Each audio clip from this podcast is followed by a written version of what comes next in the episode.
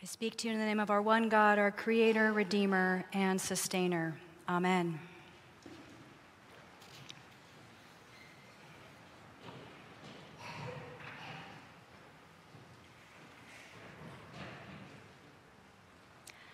The 9 11 memorial in New York City has a wall of the faces of the almost 3,000 victims of the terrorist attacks on September 11th, 2001, and the earlier attack on the World Trade Center in 1993. When I visited the memorial several years ago, I wanted to turn away when I saw this wall.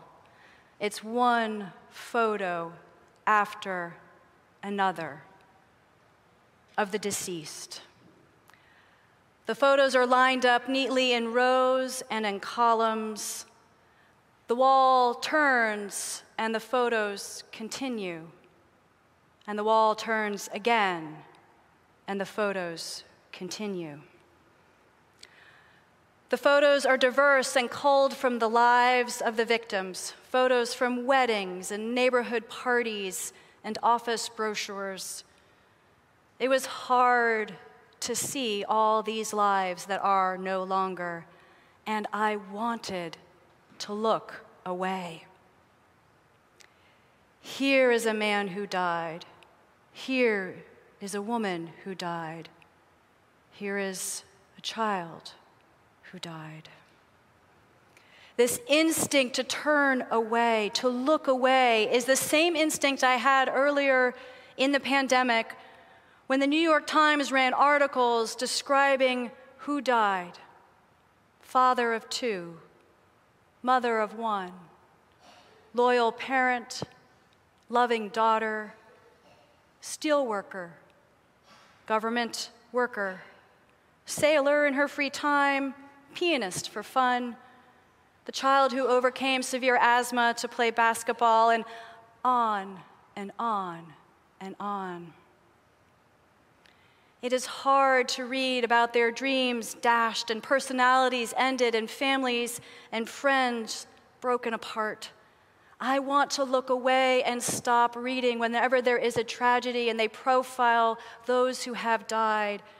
I want to look away. Here is a man, here is a woman, here is a child, all who died.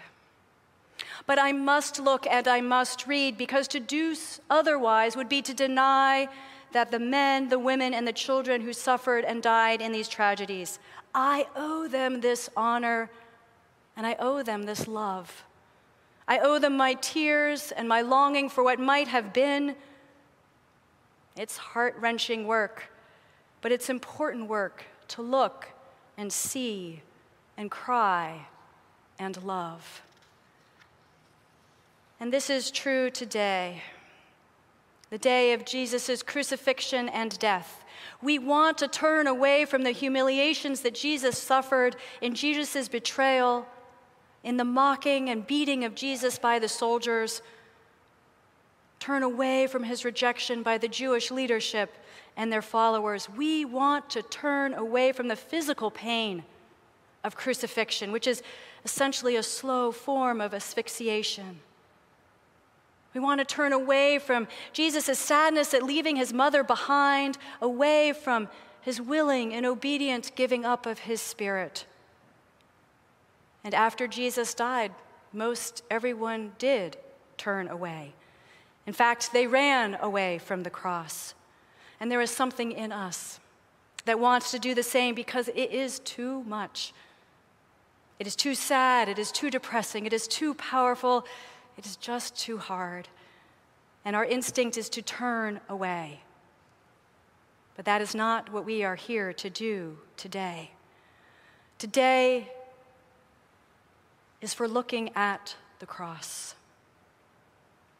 It is for looking at the cross, for suffering with Jesus, for bringing our own suffering alongside his suffering, and for sitting with it, sitting with it all.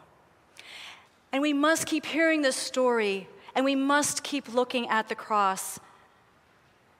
And when we do that, We must not see only Jesus there, but everyone who suffers and dies the way he did.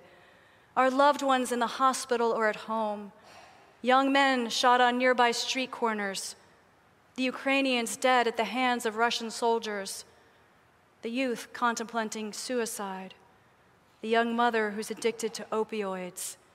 In each person who suffers and dies, Jesus suffers and dies again and again and again. It is Jesus' cross we see, and also the cross of everyone else who suffers and dies.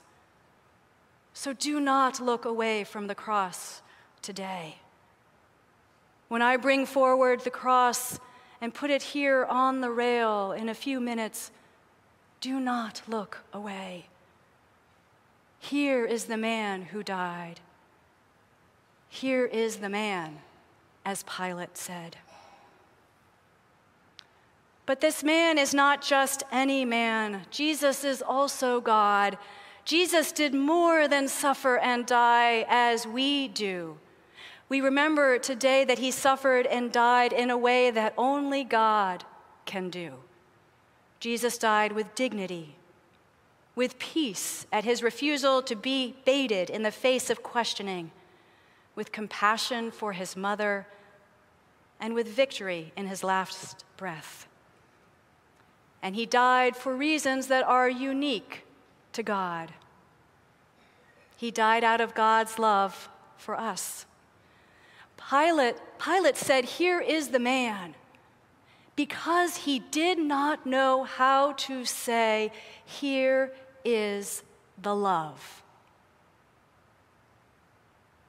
Here is the love. But we know. We know God's love for us has no bounds. In dying again for us today, God shows us how far God is willing to go for us, for me, and for you. Jesus was willing to suffer and die for us, to be a photo on the wall of the 9 11 memorial, to be a story of someone who died from COVID. Jesus did this because he loves us. Yes, the cross is a sign of torture, but know that the arms of the cross are, are, also God's arms reaching out to us in love. Love that defeats the power of sin and death. Here is the man.